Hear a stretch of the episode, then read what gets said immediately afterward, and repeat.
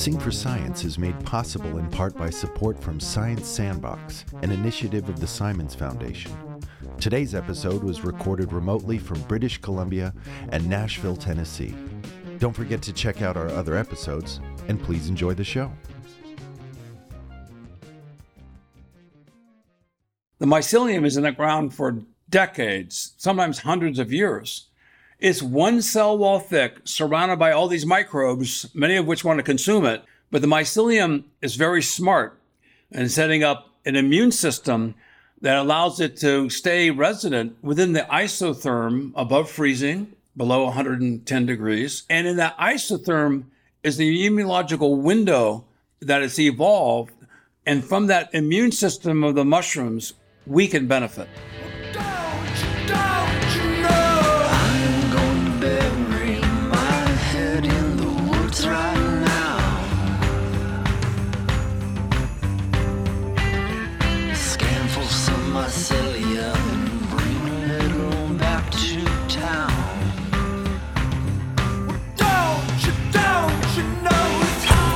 Welcome to Sing for Science, the show where musicians and scientists talk about music and science. I'm your host, Matt White. Each week, we'll talk about a song by our guest artist and how it connects with our guest scientist's area of expertise. Today, we'll be speaking with Isaac Brock, lead singer of the band Modest Mouse. Their 2015 song, The Best Room, is a critique of typical Western lifestyles and includes the fungi centric lyric, I'm gonna bury my head in the woods right now, scan for some mycelium, and bring a little bit back to town. Also joining us is renowned mycologist Paul Stamets. Paul is perhaps the world's best known mushroom expert, having written half a dozen books on the topic and been profiled in the chart topping Netflix documentary Fantastic Fungi. The focus of Paul's 40 plus year career in mycology is the Northwest native fungal genome Mycelium. Research shows that during life's long history on our planet, it is only those organisms that paired with fungi that were the ones to survive. The title of this week's episode on the podcast is The Best Room Upgrading Civilization Through Partnerships with Fungi. Hello, Isaac and Paul. Thanks for coming on the show. Thank you for having me. Hey, how are you doing, man? Good, good. How are you? I'm good. Good. A little worse for the wear. I hopped on the crew bus last night in order to make it here safe and sound. And those people are pirates. They drink a lot. Um, Is this song somehow connected to an experience with UFOs? uh, uh, yeah, yeah. It actually is. It actually is. It's uh, it's after I landed from. Uh, so I was flying from Montana to um, Phoenix to master a record called The Lonesome Crowded West. And uh, I, we got put in a holding pattern. And I'm looking out the window, and it turns out. Uh, are you familiar with the Phoenix Lights? Yep. It's a, a UFO event. Well, that was the night, and I was on a plane, and so I, you know, I initially see basically just a discoloration. I'm kind of looking at it. I'm like, what is that? And then a fighter pilot gets interested in it, which is to say, someone dispatched a, a jet, and it was kind of scrambling this discoloration. Then I noticed a second one, and a second fighter pilot, and then a helicopter, and every, you know. And there's about some at some point there's about seven of these things. I'm in a holding pattern, and I think it probably. I mean, I I kind of lost track of time, but I mean, maybe maybe it was 15 minutes. Maybe it was you know uh, that I was actually on the same level, kind of going by, okay, you know, doing these little loops. And I got to see the whole darn thing from a vantage point that when when they use government scientists to explain it away from like, oh, everyone who saw this sighting was on the ground and there was this time of day and this and that. I was like, I was I was actually slightly above it. Um, and yeah, they, they did. They ended up lighting up. They were appeared to be, you know, obviously independent structures from one another or whatever vessels. But after I landed, after that event, my night kept getting interesting. So the song is only starts taking place after that event. Okay, so the beyond the lyrics about mycelium that I quoted in the intro, I want to read some of my favorites, and hopefully you can illuminate how this connects to the Phoenix Lights experience. You sing, "The best room they have is the last room you want," and also these Western concerns we beg while we chew. I love that one. Um, what is the combined meaning here that that you're trying to get across, and how it connects to the Phoenix Lights? That's the thing. This song doesn't actually have anything to do with the Phoenix Lights. It's uh, like I said, after I hit the ground after that, I my initial plan was like, you know, I was in my early 20s. I was like, I'm just going to go to the studio and sleep on the roof. This seems like a, a reasonable thing to do. And, you know, I'm walking, and it turns out the area is much shittier than I thought. Mm-hmm. The idea of climbing on the roof, I'm like, oh, this is a bad idea. There's the cops are going to get called. So I, I go and I find the cheapest hotel I can, and they give me a room, and the room they give me, I go to it, and there's actual police tape, crime scene. It's it's padlocked. It's got it's got crime scene tape all over it, and I'm like, you are aware that this is uh, the crime scene? And they're like, oh, didn't didn't even blink. Just reached for another key and handed it to me. um, and then I went in there, and that thing it was basically a crime scene that they forgot to put tape on. My goodness. Yeah. Can you tell us about that lyric? I'm going to bury my head in the woods right now, scan for some mycelium, and bring a little back to town. That's just basic lazy, uh, lazy songwriting, which is to say, it has nothing to do with the other part of the story. It's just what I enjoy doing. I like, uh, you know, looking, looking for edible like chanterelles, um, morels. L- looking for chanterelles. It's kind of one of my, uh, my big hobbies because a, I can do it. I, I can identify them almost without fail. Mm. There's the fall, you know, the false chanterelle, but um, uh, yeah, I just tacked that into the song so I could sing that part. Okay. And uh, it has nothing to do with any linear story. It's just kind of a free floating little moment of a song in another song. Sure. So you were well aware of Paul's work, because also I understand your brother studied under Paul many years ago. That's what I'm told, and I think '99 he uh, at Evergreen. Uh, Ansel Vizcaya was his name. He since passed because he was uh, Mount Rainier got him. He got got by an avalanche. He was like a boss rescue dude. He knew better, like you know, to go camping on a you know ice sheet or something in uh, mid spring is iffy at best. You know. Mm. Interestingly enough, I didn't realize that he when he was studying under you, Paul. I did not realize this probably till after he passed away, and I was reading my Mycelium Running and just just flapping my gums about all the amazing information into it. And finally, my dad's just like, "Oh yeah, your, your brother's studying under him." And I remember um, my brother, uh, you know, mm-hmm. living at my house uh, with me and trying to cultivate mushrooms, but I I didn't think that it was actually like because he was being educated on it. You know, I was like, that's what we're doing, I guess, in, mm. in the basement now. So I, I, I, do wish I'd gotten a chance to talk to him about his experiences uh, with you. Yeah, well, mushrooms are the great teachers. I'm just one person in a long lineage of thought leaders who are passing this knowledge forward, but we're all students of nature, and mycelium is has a vast intelligence underneath our feet that can inform us in so many ways. And it's surprising. And I'm really happy and excited that mushrooms have become the zeitgeist of our time, the metaphor of mycelium, connection, community, but it just keeps on getting bigger and more wonderful. So, some of the things I'd love to share with you, Isaac and Matt, and your audience, and the the junction, the the convergence of mycelium and music, I think, is a nice uh, nexus point to discuss. The great thing about music and musicians is they bring people together as a community. People come to, to hear great musicians, such as yourself. But many relationships develop. I just came from Burning Man. I'm still kind of dusty right now. I saw the traffic. It looked looked like you could see it from space. Oh my God. Some of my friends were 12 hours in line. Fortunately, I was about five hours. Mm-hmm. I left a day early. But even in the Burning Man festivals and music festivals, you know, from so many musicians, um, Neil Young being an example, many other musicians in festivals are now having educational components so Lightning in the Bottle, you know, Burning Man, many of these festivals, hey, saying, hey, we have an opportunity here. Not only people coming together to listen to music, but this is the time for our culture to become better educated about science. And so this program is a perfect convergence of those two. So one of the things I'd like to share with you, which I think is a kind of blew my mind, you know, I've been growing mycelium for over 40, 45 years. I'm 67. I don't feel 67, mm-hmm. but I am. Um, grown just lots and lots of uh, species of 700 to 1,000 species in culture. And you know, I did a lot of psilocybin mushrooms. I had a DEA license for many years at the Evergreen State College, so I could legally grow and study psilocybin mushrooms. I was extremely careful and still am in that regard. I have a motto nature provides, I don't. Right. So they're out in nature, folks. You know, they're, you can find them on your own, mm. but you have to be careful because of the poisonous species.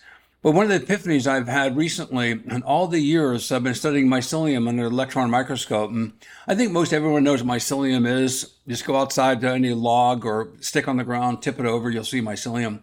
It's this fine filamentous network.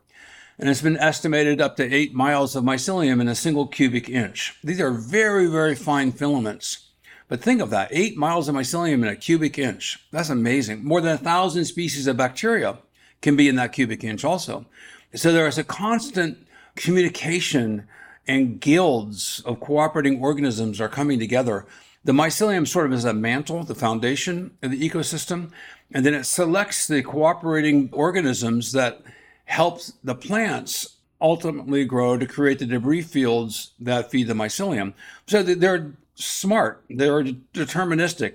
They're not going to engage pathogens that destroy the ecosystem. They're going to engage cooperators that help the ecosystem because the commons is benefited.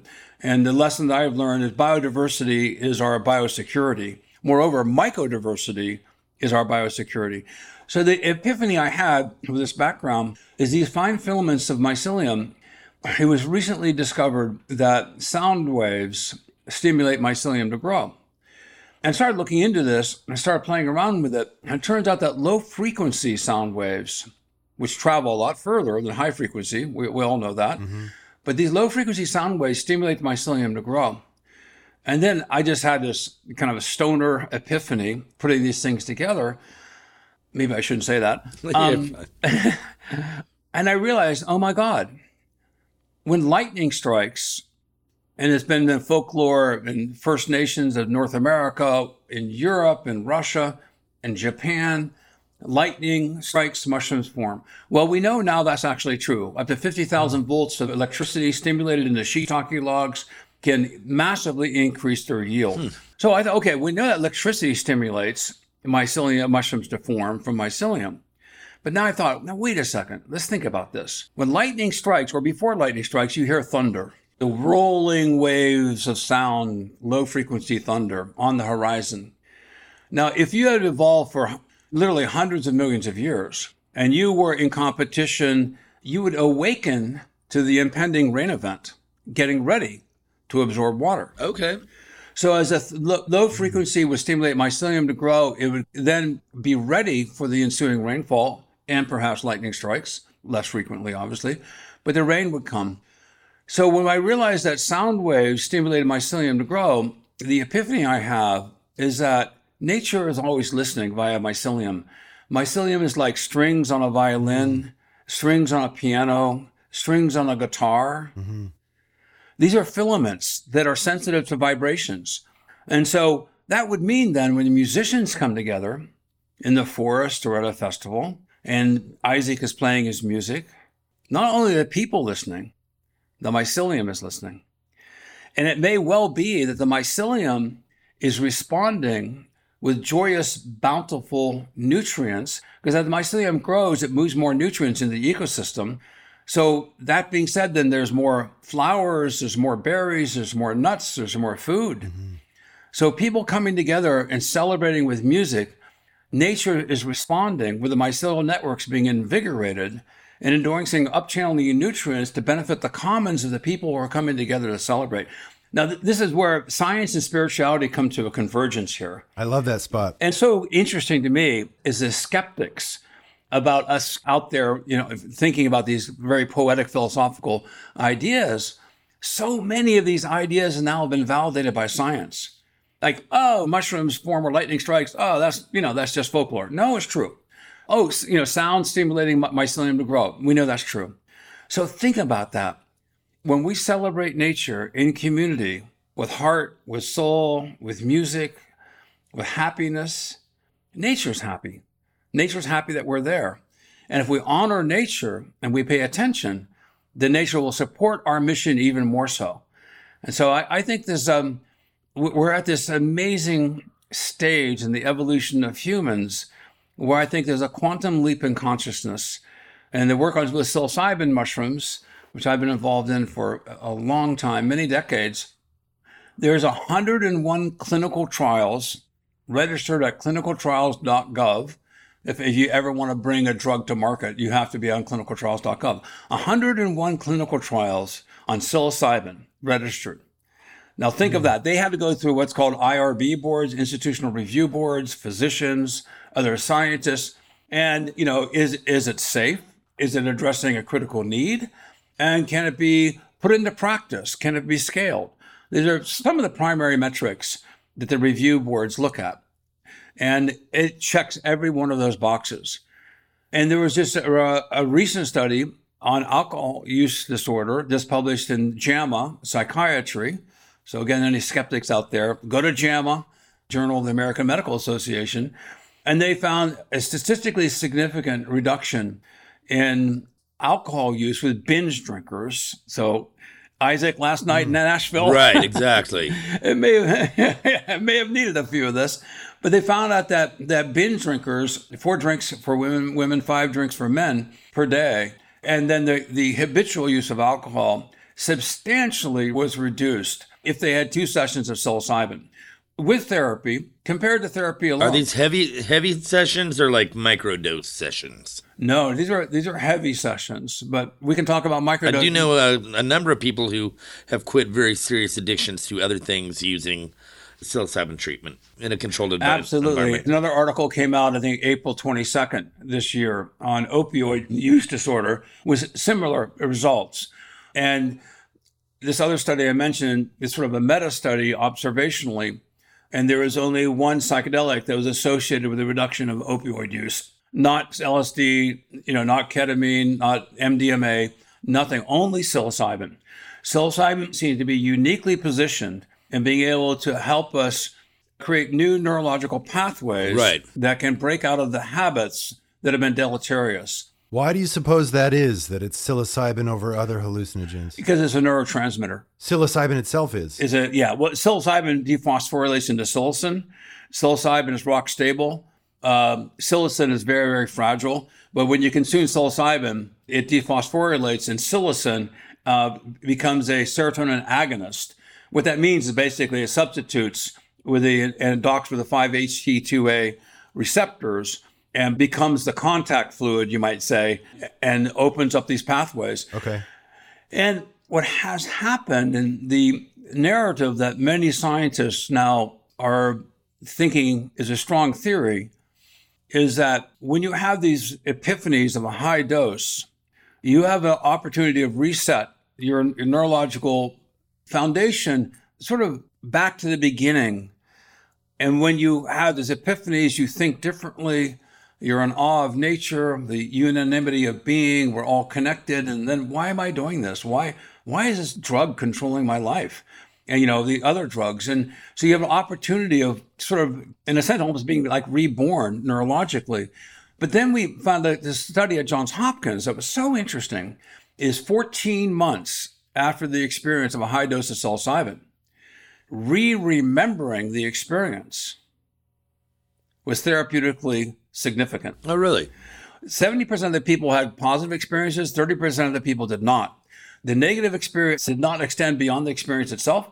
So they said, oh, not for me. Mm-hmm. The 70% of people who had this epiphany experience, re remembering it, brought back joy and peace and the sense of gratitude and euphoria and connection. So this is why we think macrodosing followed by microdosing is probably the, the modality that's going to have the best benefit because it's just like muscle memory. You, you play the guitar, you put it down for a long time, then you pick it up again. Right. You know, you get better. So, and riding a bike. I mean, once you learn how to ride a bike, you kind of never forget how to ride a bike. You know, it may not be as coordinated, but you can ride a bike. So, this idea of being able to revisit those neurological pathways that gave you such sense of gratitude and connection and mm-hmm. wanting to make your life better and this sense of love is huge. And so mm-hmm. psilocybin's also been associated with reduction of crime, violent crime, larceny, burglary, partner to partner violence, statistically significant again. So this is going to be an extraordinary thing for anyone involved in the, in the, in the judicial system and law enforcement, social workers, etc. Psilocybin makes nicer people. Psilocybin reduces crime. Oh, Psilocybin reduces criminal behavior. If we can reduce uh, uh, you know, violence due to alcohol, and alcohol for some people stimulates violent behavior, we all know that. But the idea that people could become kinder, more empathetic, uh, less prone to road rage, more forgiving, the ripple effect is enormous. yes.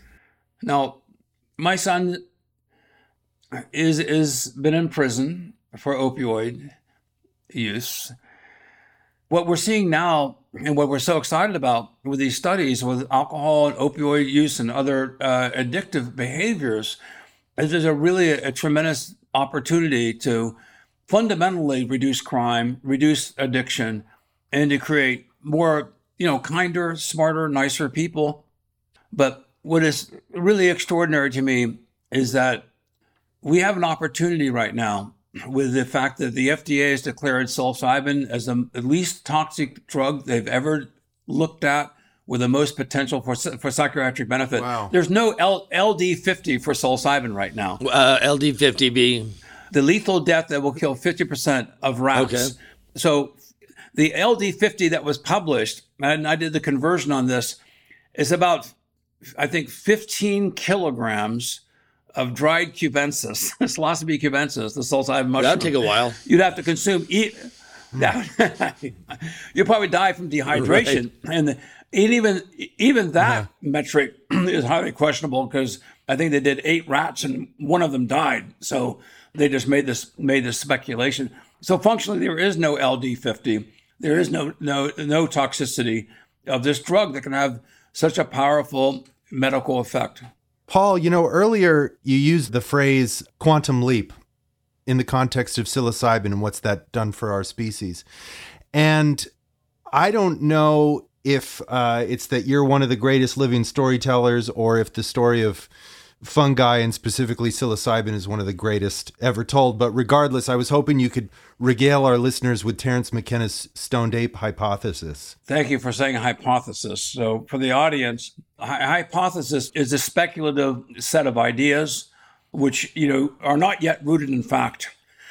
A theory is a hypothesis that's now been populated with factual support, and so of course there's a kind of a gray mm-hmm. area uh, as a, from a hypotheses to theories.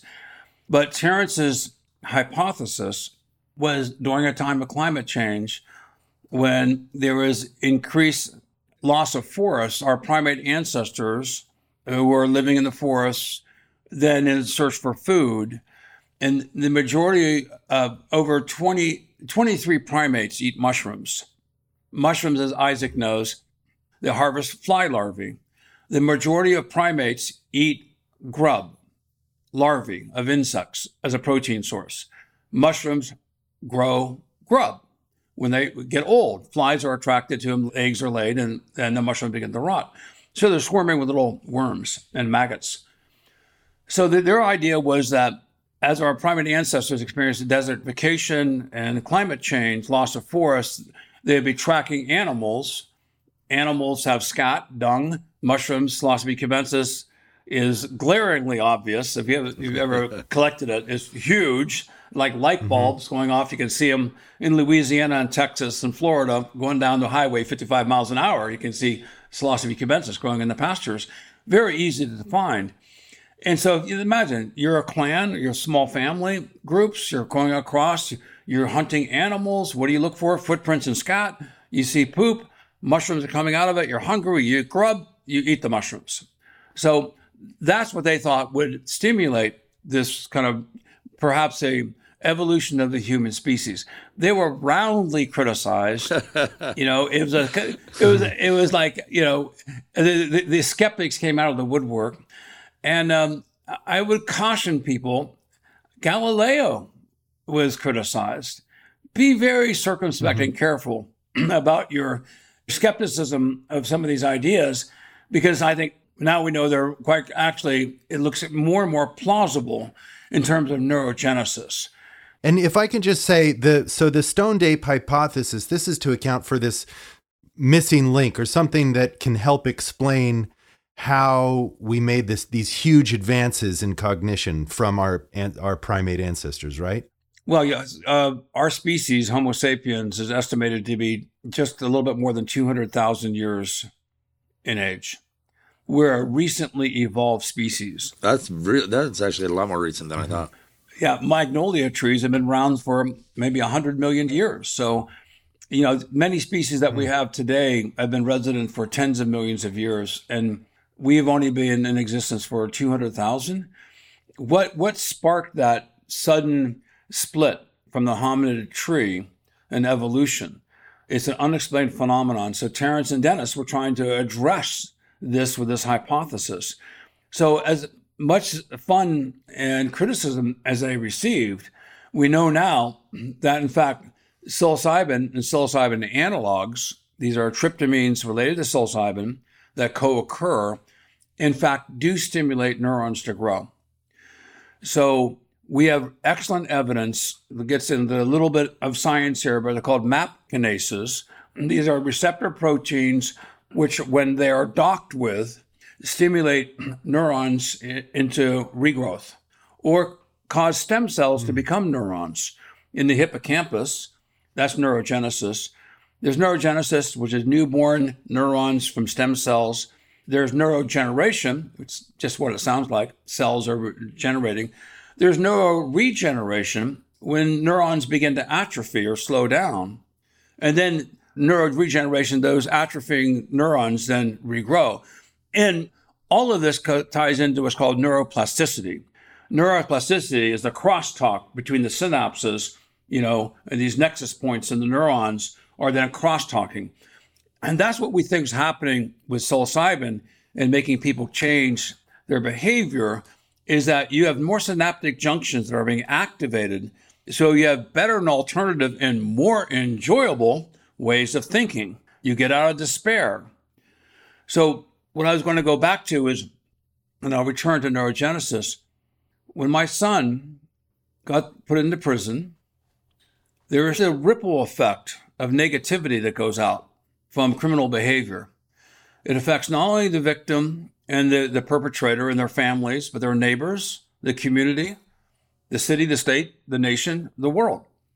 Psilocybin is the opposite when you meet somebody who's had this incredible experience, the ripple effect of positivity, you don't want to talk about things that are negative, but you really want to talk about things that are positive. Oh my gosh, I know this person who is an addict, who is violent.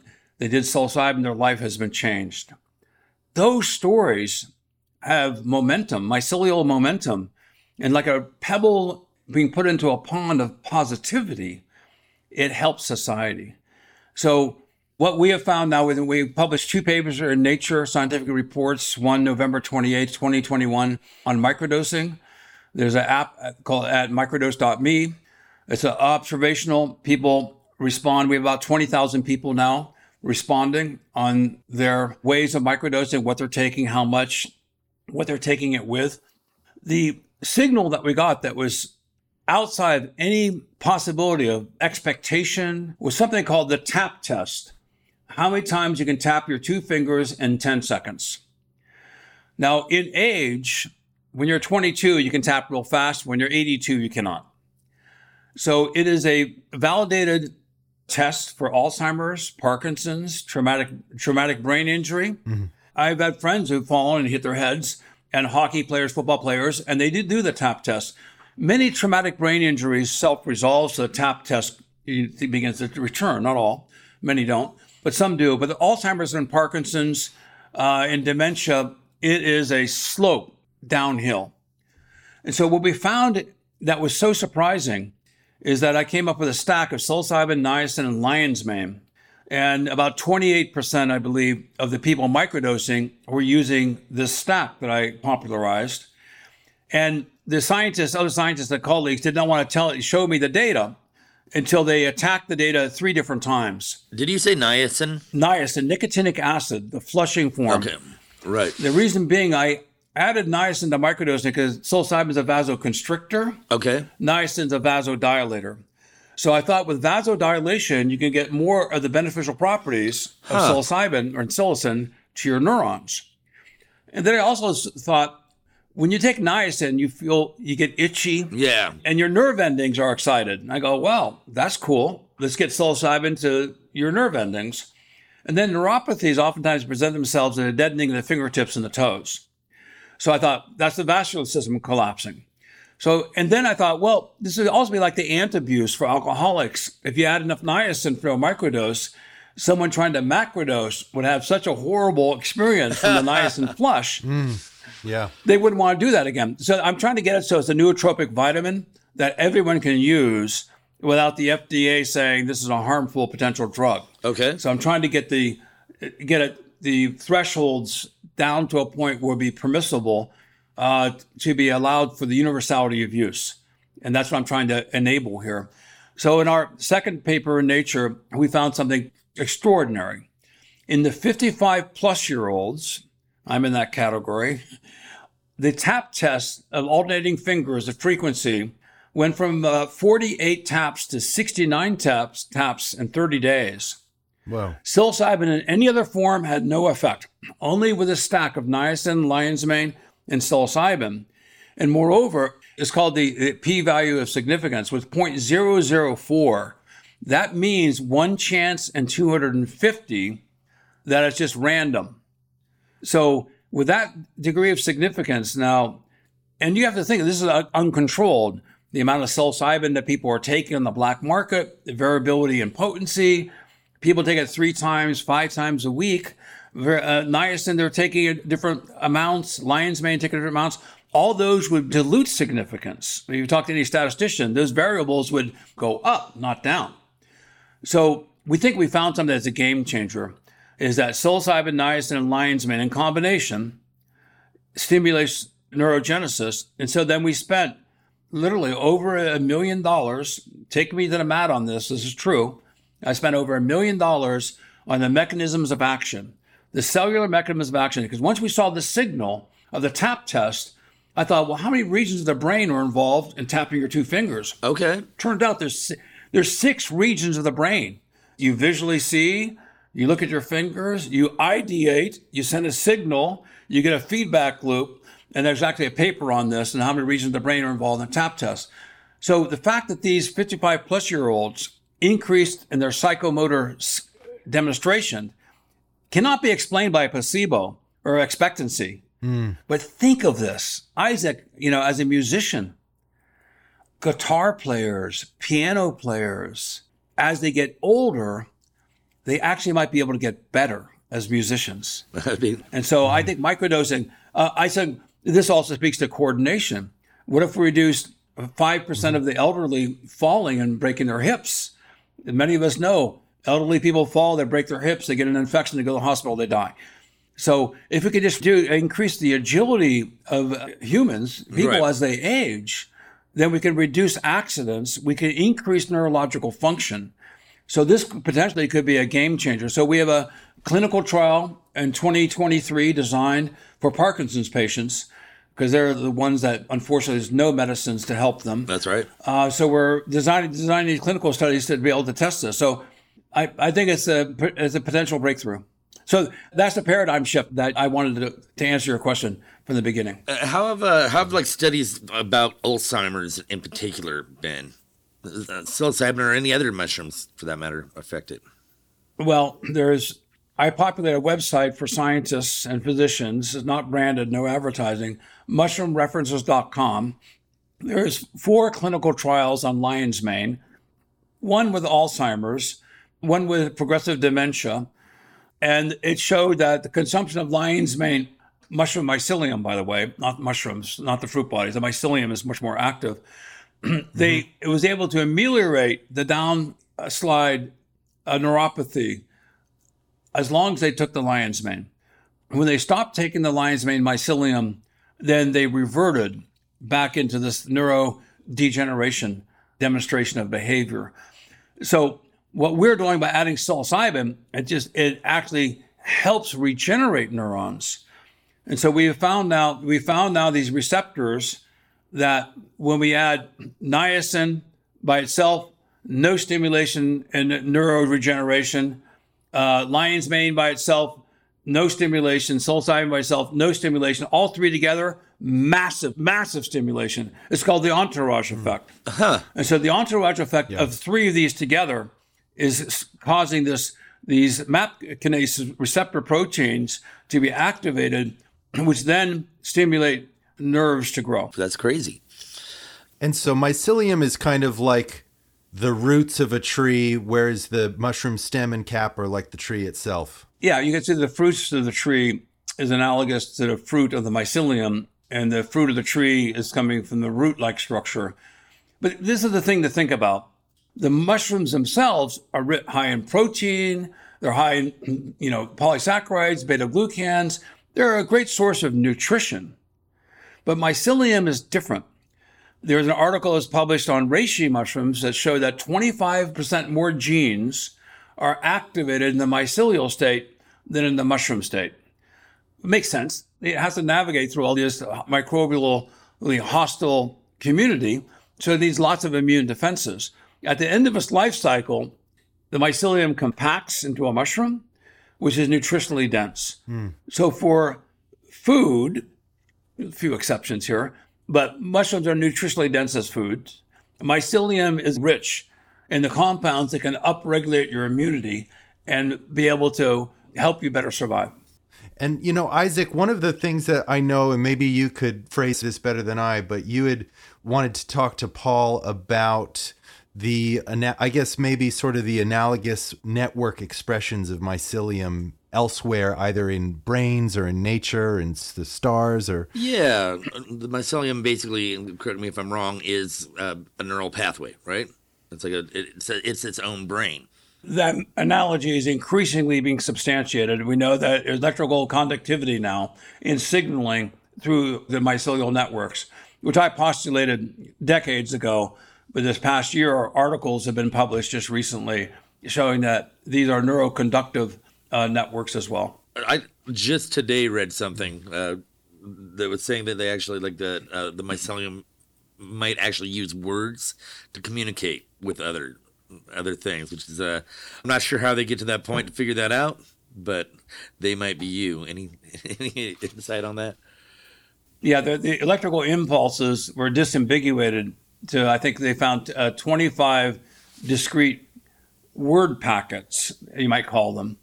You know, again, we're guilty of trying to extrapolate our terminology Exactly. Yeah. Yeah. to an or- organism that the, the words just yeah, yeah. That's one of, that that was just recently discovered. I'm sure that the the word bank of mycelium is going to be encyclopedic Right. um, because it's not only just individual words. It's like you put words into sentences, and as you mix these things up, there's crosstalk, and that's how our ideas are expressed. That's how I'm able to express my ideas right now. And so I think as we look at these networks, and especially when they put it be in contact with other microorganisms, this is where this collaboration or competition comes in. And the mycelium is so good at setting up guilds where these communities have in common their own mutual self preservation. And so that's what I think is hmm. a lesson that we all need to learn is that communities survive better than individuals. And investing in communities, we actually invest in our own personal self serving survival uh, because the long view is far more important than, than the short view. Right. If I have a minute to ask a few questions, Please. One of the things that uh, when I read the book Mycelium Running, that I really, really loved about it and took away was uh, you know mushrooms' ability to break down uh, complex things, oils, uh, for instance, you know, like petroleums and things, like kind of tear them apart on a molecular level and turn them into food. Right. That's correct. Um, and uh, you, you you figured out you had you know like at that point in time you debris sacks with mushrooms in them that you'd use to clean up various things. Logging roads would repair quicker. Damaged soils would go back to being uh, usable and healthy soils again.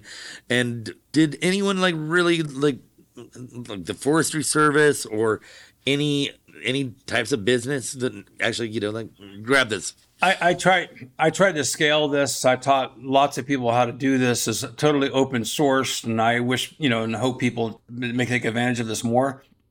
And people are. It's just breaking into the waste management industry as a Goliath that is a fortress that's protected. Mm. So adaptation of these uh, has been slow. However, we received a grant from NASA on astromycology. Okay. Of recycle asteroids uh, have what's a material called regolith. Regolith is rich in hydrocarbons. So our work in break using oyster mushrooms to break down oil saturated soil with mm-hmm. Battelle Laboratories, this got to be well known. So a group associated with NASA approached us. We received a grant with them, um, and we were able to demonstrate that oyster mushroom mycelium will break down regolith. It breaks down the hydrocarbons, it splits the bonds, and it reconstitutes them as sugars, as polysaccharides, carbohydrates. Right. So the hydrocarbons are separated, they're recombined as carbohydrates, and these are sugars which drive life. So we now have two experiments successfully completed. We have a white paper, uh, which will be coming out. But this idea that of taking mushrooms into, into space and astromycology now is quote unquote taken root. And uh, I always wanted to be the, the, one of the first astromycologists. And so this is kind of a dream come true. That's great. Well, wait a minute. Don't you have a character on Star Trek named after you, Paul? Yeah. yeah oh, really? I'm happy to say that they did not kill off my character yet. Anthony Rapp does an amazing job. I spent about two hours with the writers of Star Trek. They called me up, say, We're in the dungeon we saw your TED talk. We saw mycelium running. Do you have any ideas? And I said, turn on your tape recorder. And I, I just, you know, downloaded for an hour and a half. And I said, you can have all this information for free. I don't want any credit. You know, I'm a Star Trek lover. Science fiction can help science facts. The great thing about Star Trek is the acceptance of diversity, uh, the, the prime directive, mm. quote unquote, and the idea that our diversity empowers us all. So I said, you have a great opportunity of helping young people formulate a better future. And then at the very end, I said, you know, I always wanted to be the first astromycologist. And they chuckled. And um, then I got a contract and I signed my life away and on terms of Star Trek. yeah. And then they ended up creating a character after me. So I think I'm a lieutenant commander now, uh, Paul Stamets on Star Trek. Lieutenant Commander Paul Stamets. Great. yeah, I got promoted. so wow. yeah, when you're when you're uh, talking about uh, the mycelium actually like breaking down oils, have, have has there been any work done on plastics? Or you know, that's a very tough uh, nut to crack, and uh, I didn't know whether there was any proof that mycelium was able to do that, or yeah, hope there are several several endophytic fungi that have been discovered. I think one from the Costa Rica that breaks down plastic. It obviously takes longer. Uh, the the microplastic pollution of our food chain is as dramatically threatening as climate change. It's a it's a really huge issue, and um, far better is it to design new plastics that will fungi can more easily break down. Never underestimate the power of fungi the issue that we face is our timeline of our lifespan versus the evolution of these organisms to break down toxins. Will the remediation of those toxins with fungi be focused and powerful enough for us to observe it within our lifetime? That, that's the challenge. Over hundreds of years, thousands of years, these fungi will break down all this shit. You know, I'm convinced of that. Uh, not mm-hmm. you can't break down heavy metals. You can chelate them and make them insoluble.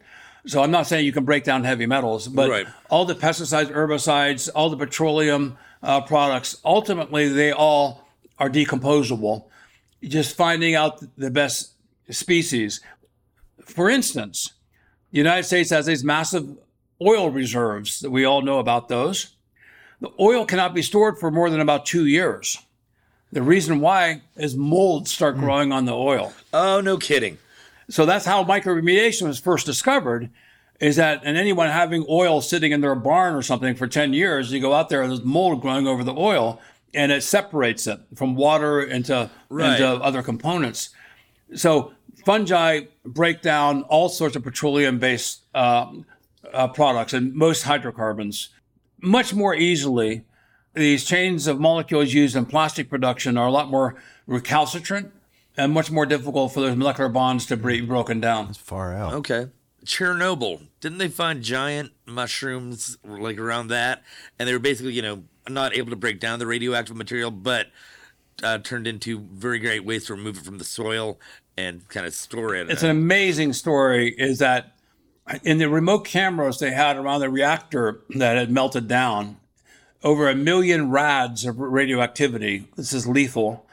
They saw something beginning to grow on this concrete walls, and it was a black mold. Now there's no light in there, and they said when they sample what was growing, it turned out it was a species of fusarium. It's a mold, and some other molds, but they produced melanin the same pigment on your skin, they become dark upon sunlight. So this led to an extraordinary discovery is that mycelium can benefit from radiation and use it for metabolism in a way analogous that light is used by plants for photosynthesis. okay. Hmm. Think of that. And the dark stars of the universe, fungi can use radioactivity for their life cycles, then that can break down regolith and hydrocarbons to generate soils for other organisms. I mean that. that I believe nature begets life. Molecules code for single organisms. Single organisms become strings of organisms, become chains, become networks, and that inevitably matter creates life. And I think we're in this vast continuum in this biomolecular universe.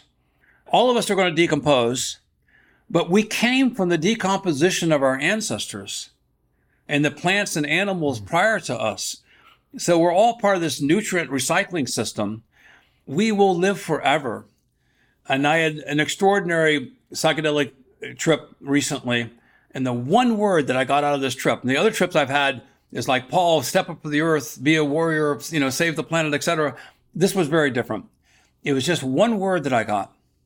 And the word was existence. We will always exist. Our atoms will always exist.